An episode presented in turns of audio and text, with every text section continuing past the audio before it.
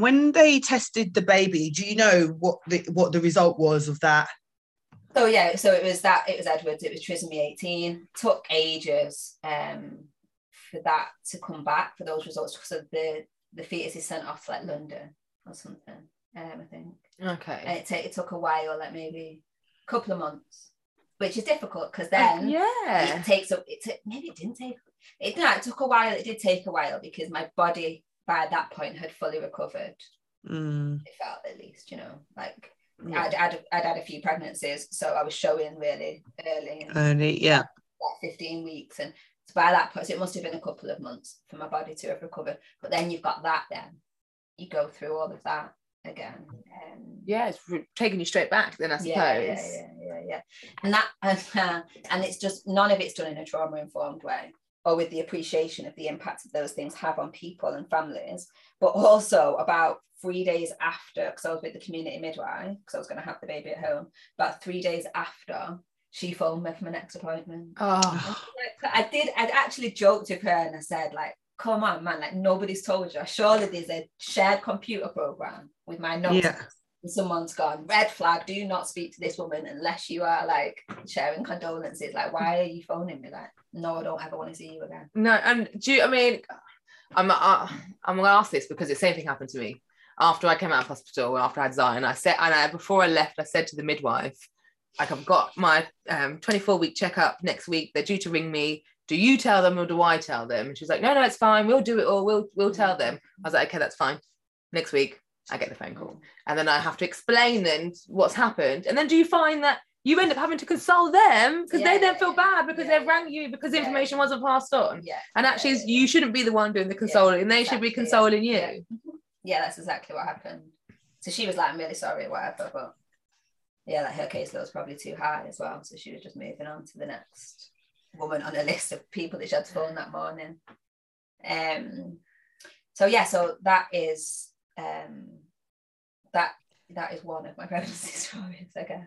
Yeah. So did you ever find out why, or if there was a why, um, as to why the baby had Edwards, or is it just is it some is Edwards something that can just come to a pregnancy, or is there more risk factors with certain parents, etc.? Not really, no. It's just it's a really well. The only information that I've ever had is in that letter, so I've never spoken to somebody about it since. Um, and I'm sure that somebody would be able to give me more information. So, if if they had sent me a letter saying you've got an appointment with a doctor who's going to spend 30 minutes giving you your results and you can ask them questions, then maybe I'd have got more information. But no, I had this letter. So then your information lies in Google.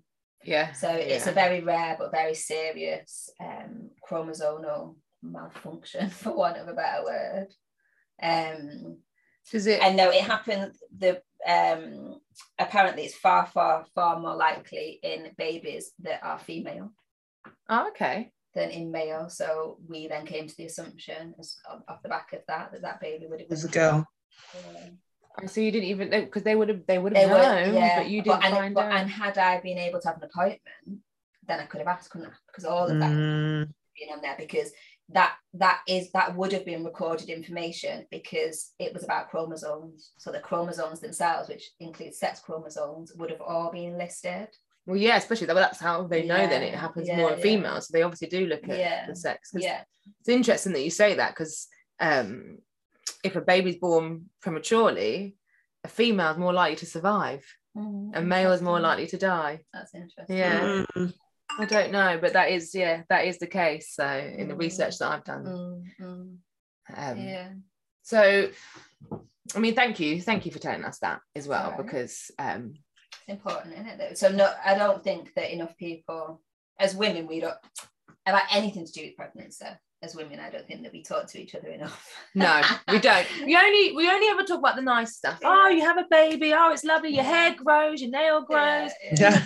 yeah. You your glow. It's great. No, I mean I didn't glow. I had spots. like like my nails broke. Like you know. like, I remember just after I had my daughter when I was 17, so I was a baby, just looking at my mum and aunties thinking, my God, nobody warned me that it was going to be as horrendous as it was. Yeah, Yeah. a. I remember that having have the- to your first child, and Yeah. afterwards, it's like, why does no one ever tell you Yeah, about this? yeah, Why does yeah. nobody ever talk about this? Like, this is Mm. horrible. And it lasts for like a six Mm. weeks or so. It's like Mm. some people longer, some people shorter, but still, it's like, it is not nice. Mm. Is- You know what I didn't know about? So I was 19 when I had my eldest, Mm. and I didn't know that you bled afterwards. I don't know why, but it's just not a concept that I thought of. I knew that there could be blood in labor, but I never knew that that would spawn like two weeks of the heaviest period you've ever experienced in your life. Yeah, afterwards. yeah, yeah. So even obviously with that operation, um, so afterwards, my it's got a your uterus has to go back to your uterus is about that big normally, and then when you have a baby, The size your of a fist. yeah, size of a fist. Sorry, yeah, but then when you have your baby, of course, it's huge. Your uterus has to contract back down, whether you've gone full term or whether you've experienced um, pregnancy loss at 12, 14, 15 weeks. So then I had that to contend with. So it's your body, that's what's hard in it is your body, your body having to do what it needs to do to go back to a pre-pregnancy state. Yeah. Yeah. Um, and at that because I was showing, I was having, I'd already bought like maternity clothes and Mm. Yeah, it's a lot. Or even having experienced early pregnancy loss, the feeling of like your body is just doing something that you have no control over is so difficult as Yeah. well. Like there's nothing you can do to stop it. It is just happening, something that happens to you. yeah. And your mind has to catch up with your body. Like, Yeah. because Yeah, that's what it is, isn't it? You you prepare yourself no matter how early you are. I think Mhm. as soon as you find out you're pregnant, your mind already starts going into the future and you already start preparing yourself yeah. to what life's going to be like. As far as you're concerned, life's already changed. Yeah. So then you then have to go back to adjust that. No, it hasn't changed. It has changed, but it hasn't changed. yeah. And so, how did you deal with that process? Because you've had to go through that, the physical part of it as well. But this, you haven't touched much on the the emotional part. Yeah, I had no time, man. Honestly, like so um as I said, my daughter's nana died. I wasn't really ever with my daughter's dad for very long. And so my children have different dads. But um my daughter's nana was a really key person in my like early motherhood. Yeah.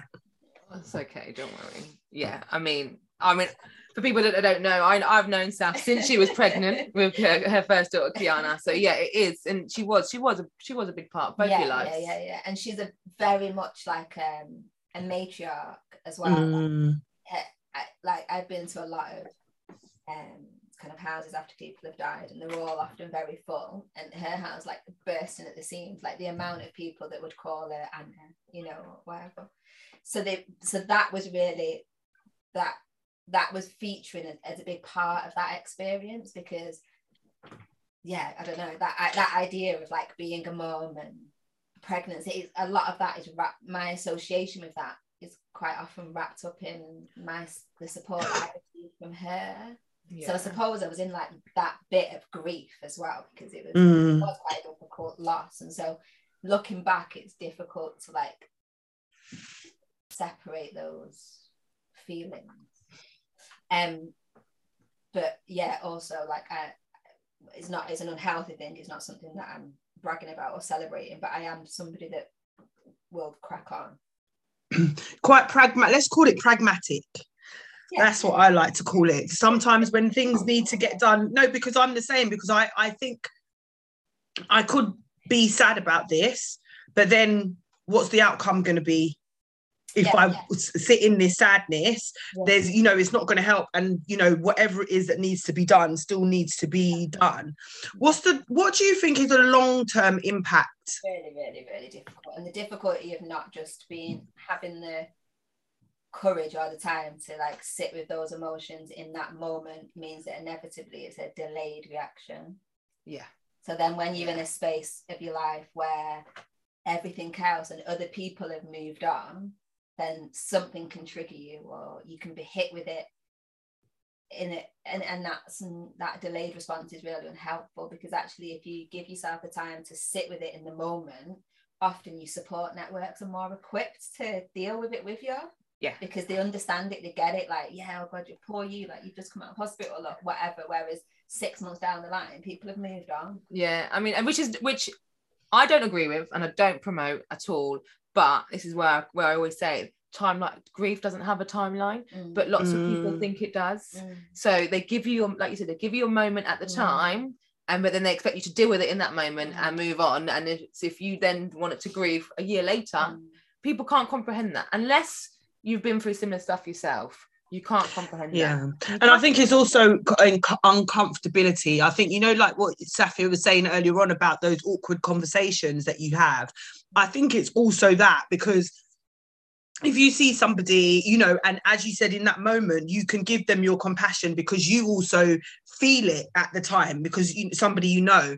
But I think as time goes on, if your life hasn't directly been impacted and a year later you're feeling like you have to then still be consoling someone, it's just the awkwardness of where do I get that empathy from. Mm. now at this point i think that that can sometimes be what it is it's the awkwardness and people don't and i don't think it's that people don't want to support or they don't feel like you know they still have sympathy or for you but i think it's just how i think people just don't know how to do that. Like because it because like pregnancy and pregnancy loss and motherhood is so complex it's such a like a complicated and colorful thing for women it's like made up of all different sorts of experiences there's a bit of a like um like a hierarchy of grief so for example when you had Zion, I found myself in a couple of our conversations like referring to my pregnancy and then like beating myself up about that as though there's this kind of like hierarchy of grief. Yeah. So like uh, that as though like so you know if you're six weeks and you suffer a miscarriage, a lot of women might think you're joking. That's like nothing in comparison to what I've been through or what my mate went through or whatever. yeah So i I, hear think that I think women find it difficult to sometimes talk to each other because not only have so many women experienced pregnancy loss or complications with around motherhood, but it happens really regularly in our lives as well. Mm. You know what I mean? yeah no i hear what you're saying i 100% i mean i did i did the same thing to myself I I had three miscarriages in between uh, mia and bella and then when i had zion i just thought oh the miscarriages are nothing Yeah, yeah. you know I did, and i did it to myself and it's only um, as time's gone on that i when i think about it no but that's that this is the reason why i'm doing the podcast to fight against that to fight against that norm because i strongly believe that a loss is a loss Mhm. and no matter what stage of pregnancy you Mhm. are and no matter how it happens or what the circumstances are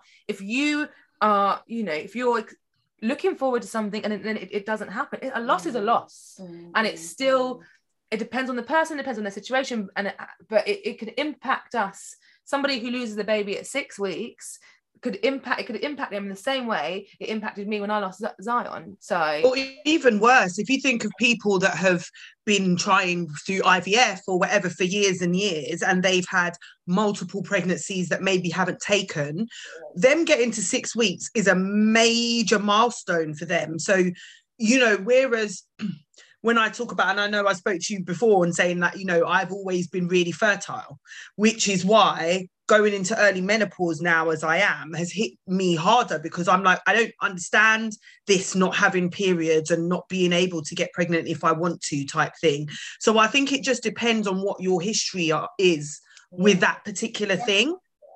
I think that like so this is the first obviously I've spoken to people in terms of like people checking in with me or like you okay or and there's been occasions where sometimes with you actually Louisa where like because there's a familiarity with the process and I mean like the clinical the medical process how you get a letter or whatever yeah that it could be quite like a matter of fact conversation like you don't you don't have to skirt around the edges because yeah you can Well, you feel com- we you feel comfortable- comfortable. yeah. Yeah. yeah, yeah. You can feel the energy of different people.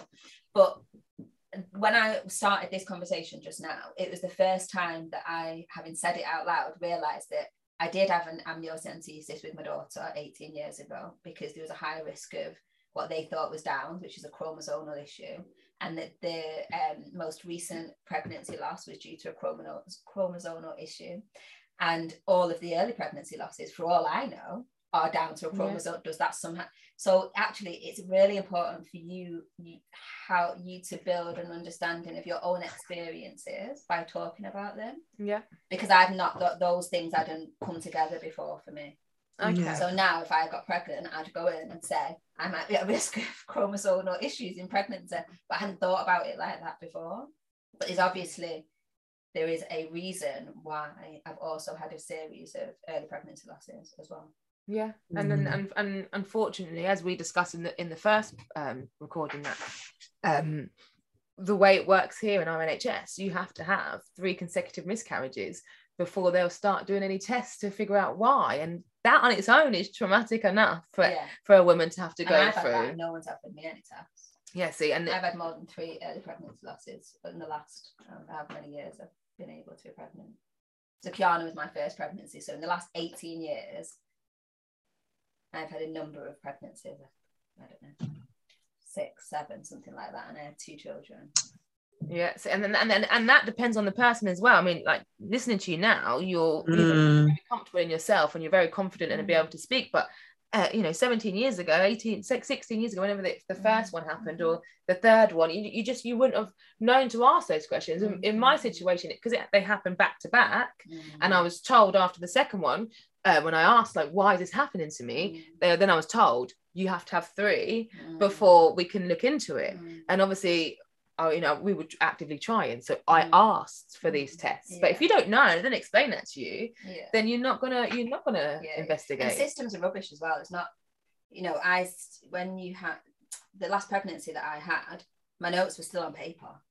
yeah. So yeah. people are they're not doing a very Yeah, good job of yeah. bringing all your information together. Well- so there's a bit of a red flag that happens. They, like- and they clearly don't share information, you know, the fact that you're getting community midwife call you Yeah, afterwards and things like that. So they're not Yeah. sharing information. And again, this is one of the reasons why I wanted to start this podcast. So women have a comfortable space to be able to talk about their story, tell their story, because yeah.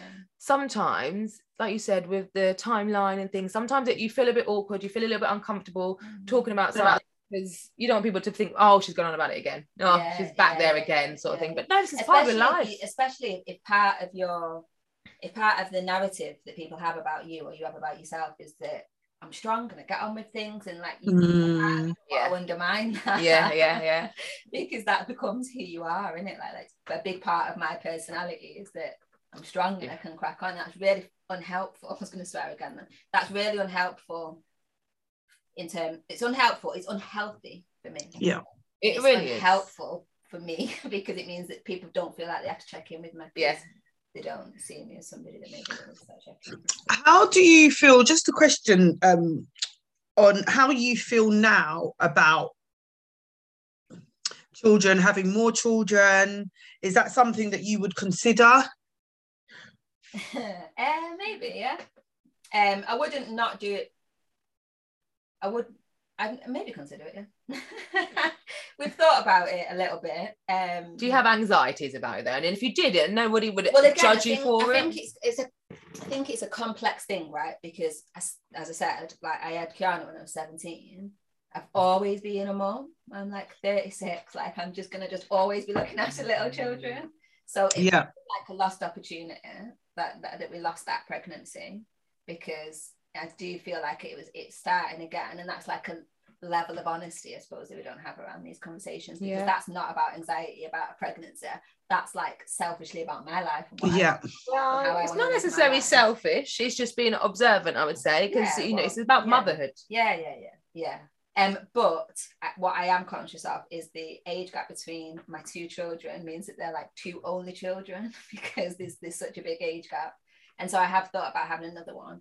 And I actually did say to my other half when we were talking about it recently that it, it just drive me. I'd, I'd have to get a scan every week. I think the level of anxiety would be a lot, man. Yeah, I always say that if some miracle happened and I was able to have another child, I would go private, at least a private midwife, if there was, and that's just for my own peace of mind. I know I was saying it when we had the, the when we talked Yeah. about my story, and I was saying, you know, for my own peace of mind, that's what I'd want to do.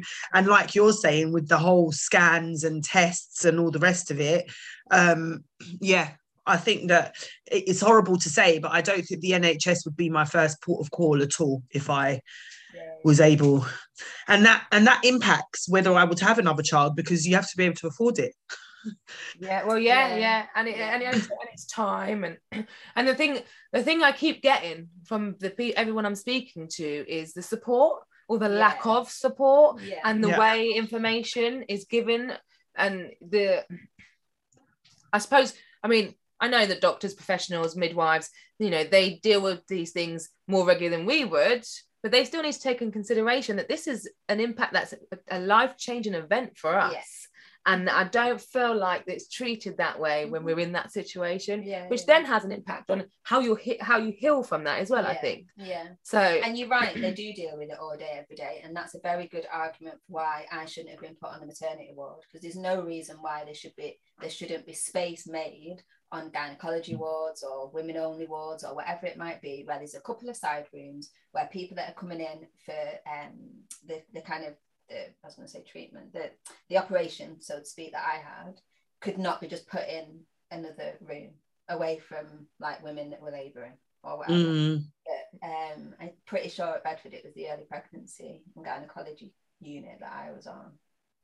yeah they don't there's not i mean I'm walking past, so that's that's the hospital I had my son, and I actually did, yeah. So I walked past where I had my suite when I had my son and things like that. So it, yeah, it's, that to me is wild because that is such an obvious thing that Yeah, that is a you'd really think it was, easy isn't it? intervention. mm. um and they're just not they're just not set up that that room that was used is was a bit it, definitely it was a cupboard I know, I know the cupboard stuff. I've been in the cupboard myself. I've been there too. Like, just you know partition that waiting room so it's a little bit smaller and just creating some space that allows them to build in a bit of psychological safety for the patients that are coming in for them to receive the right sort of training that doesn't have to be additional that can be incorporated into the degree when you do when you do midwifery when you do nursing. There should be a part of that course that looks at and the kind of the complexities and understanding of trauma and its effects and how it manifests and what it looks like in terms of behaviors and presentations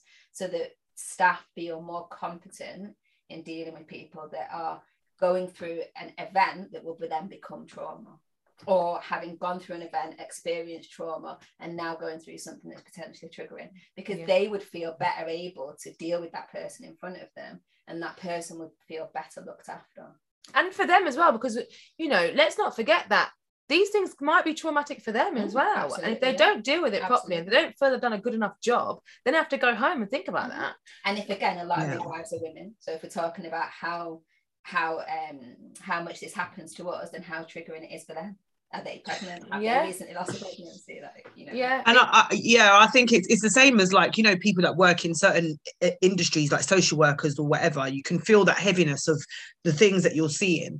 But the other thing that I wanted to say was, it's funny, well not funny, but that if you've been a victim of violence, uh, you know, you, somebody's stolen from you, there's or, or you somebody you know has been a, a victim of of crime that the police have set up support. They will send a particular person to your house to support you. They will do all of this stuff because you're a victim of crime. Why it's not looked at the same your child has either got an issue or has passed away sadly why they don't think that that same level of support is necessary. And i think it, it does actually speak back to women's voices um where we really are in society and and how how much they're willing to listen to women's voices and how important we're placed Yeah, Exactly. because if you actually if you actually look at a lot of P, um, hospitals nhs policies and procedures it is written in there you know it is they they do talk about you know being trauma informed or you know having a bereavement midwife and offering aftercare it's just that not all hospitals actually put it into practice Mm. but it is there Mhm. the guidance the- is there it's the, the one of the first things they'll in, things like that are an add-on they're a nice Yes. to have. So it's the first thing they introduce when they've got money and it's the first thing to go when they're un- under Yeah, cuts. and that's quite it. often the nhs is suffering from cuts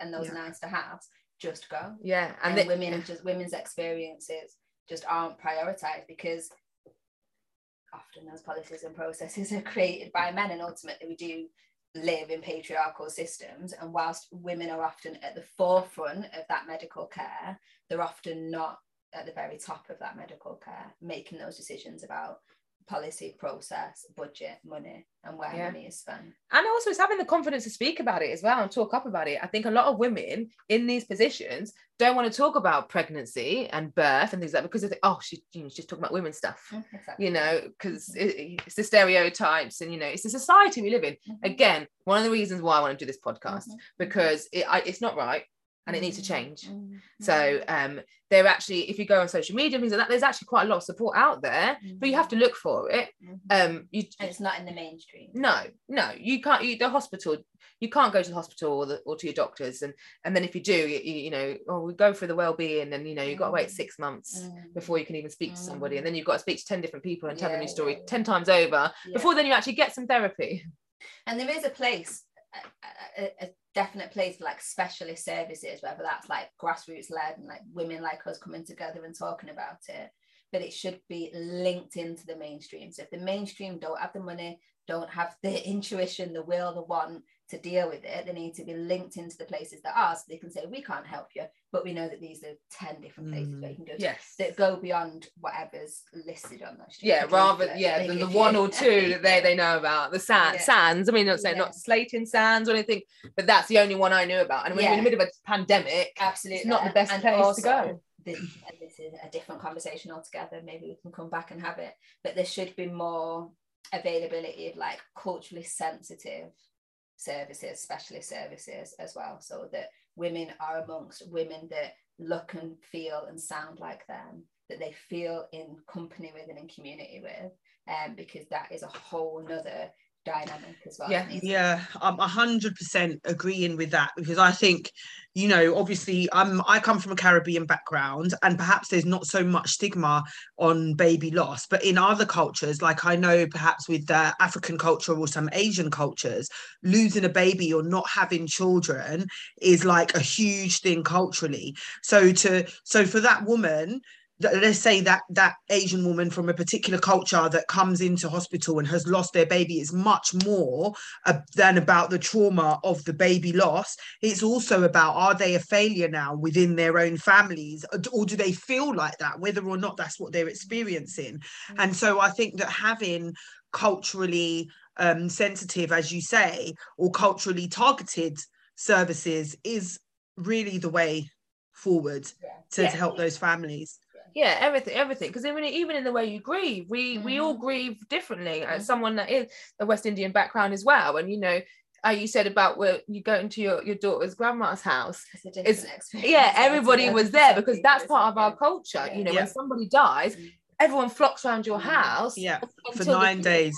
Yeah. And eats all your food and drinks all your alcohol. Yeah. You know, like it's really hard because when I lost Zion, we was it when granted he was in the middle of a pandemic, but we I couldn't do that, and it was really Yeah.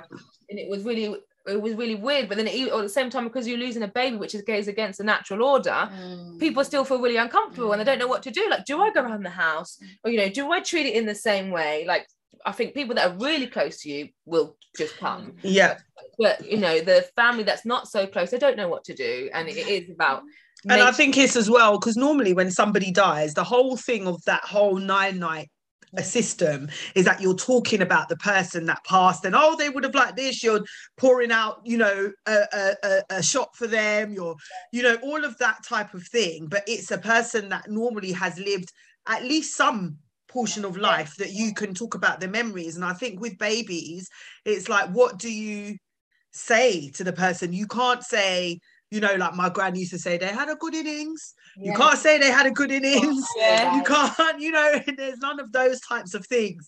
So i think that it is different. Um but yeah maybe that's something that we can talk about later on. Maybe there's something that you know we can think about when it comes to uh black and brown women um and families. Oh yeah Oh, yeah. Definitely want to have an episode on that Yeah, yeah, yeah. Whole nother episode Yeah, yeah. because You can come along, all of the associated structural inequalities in the medical system as well that often result in baby loss that could have been avoided. yes i mean we Yeah. i feel like i feel like it's a common theme dawn every time we've had we've done a series an episode that we that gets brought up because it is an issue and it is you know for some reason why why do you know women of color why are we more at risk Mhm. of losing a baby Mhm. um when nobody knows and they, they instead of trying to find out they just say okay let's just induce you instead Mm. but you know let's just create another problem so yeah The question should be Are we more at risk when we're in our natural environments? Or are we only more at risk in a Western environment? That's the answer to the question that I want to know.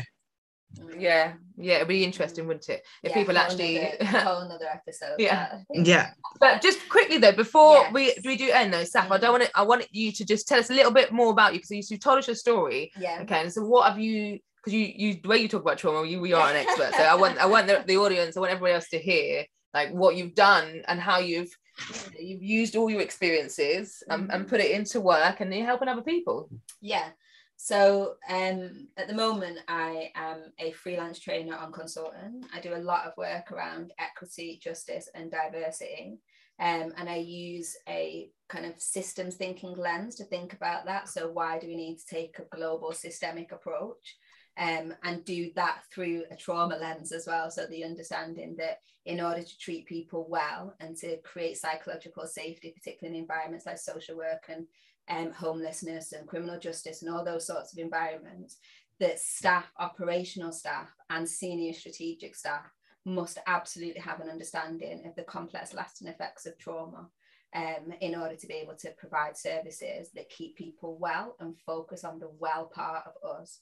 Um, because quite often I think that that's really sidelined and it only works to increase our triggers and exacerbate our experiences of trauma. And it is both things that cost a lot of money to do, like tearing the system down and starting again. But there's a lot of agency that we all have within ourselves to create change. And that's why I think that, say, that little room, it probably wouldn't cost too much money to pick that crappy sofa or put those two chairs or whatever it was and put it in a different space to print Mm. some stuff off and put it on the wall, to get a salt lamp and add it to there, to make sure that those tissues are in a good looking box. It's little things as well that just make us feel a little bit more held in some of the most difficult moments of our lives. And if they had done that, in my, if I had had that, sorry, not done it for me, if I had benefited from that as part of my experience, then I would have remembered it very differently. Yeah, yeah, and it does. And it, it definitely. I mean, I'm no, I'm no expert. I don't know like Saf does, but it does make a difference. Like Mhm. today, you can't see, but I've tried my best, and I've got some candles I lit. I've tried I to make can it smell nice. I've Mhm. tried to make it feel nice because I'm conscious what we're talking about is heavy stuff. Mhm. So I want you to be comfortable. And that is my main goal for this podcast. I want people to be comfortable, be comfortable through grief, be comfortable through baby loss. It is not a nice thing for anybody involved, but we need to talk about it and we need to we need to think about our well-being and we don't do that enough. Absolutely. And I think this is a really important space and I can smell a nice candle and um and that is really important and it's an important thing to be part of. Like I feel quite privileged to be able to have the conversation as well. So thank you too for like inviting me in. But also I think that having like a, conversations that explore like the diversity and complexity of this situation and all the different things that happen to all of us in all of the different ways depending on who we all are is really important and i i didn't look for them and, and maybe there are other things out there but i would have really benefited from just being able to like press play on something like this and hear real women talk about real stories makes it feel less awful because there's some even if you haven't got a support system around you there's some comfort in knowing that other people are Yeah. going through something that feels quite similar You're not to you. alone. yeah exactly You're not and Mm. you're not alone out there. Anyone that's Exactly. listening, you're not alone. absolutely yeah So, Thank but you. thank you, and thank you for coming today. I, I'm really, it's I'm been a really glad that you came, a and it's been really good to hear your story. And I do appreciate you sharing that with us. and we'll do another episode on like structural inequalities in the medical system we will, and you'll be back. Don't worry, she'll be back. Thank. Great. Thanks so much, Safia. I really enjoyed having you. And I'm really glad that you're able to tell your story and share this because I think that um, it's, we hear about, you know, miscarriages, etc., but yours is quite unique in terms of what it was that happened. We know it's a rare condition and also your process through it. So, yeah, just thanks a lot for coming on on this sunny Saturday.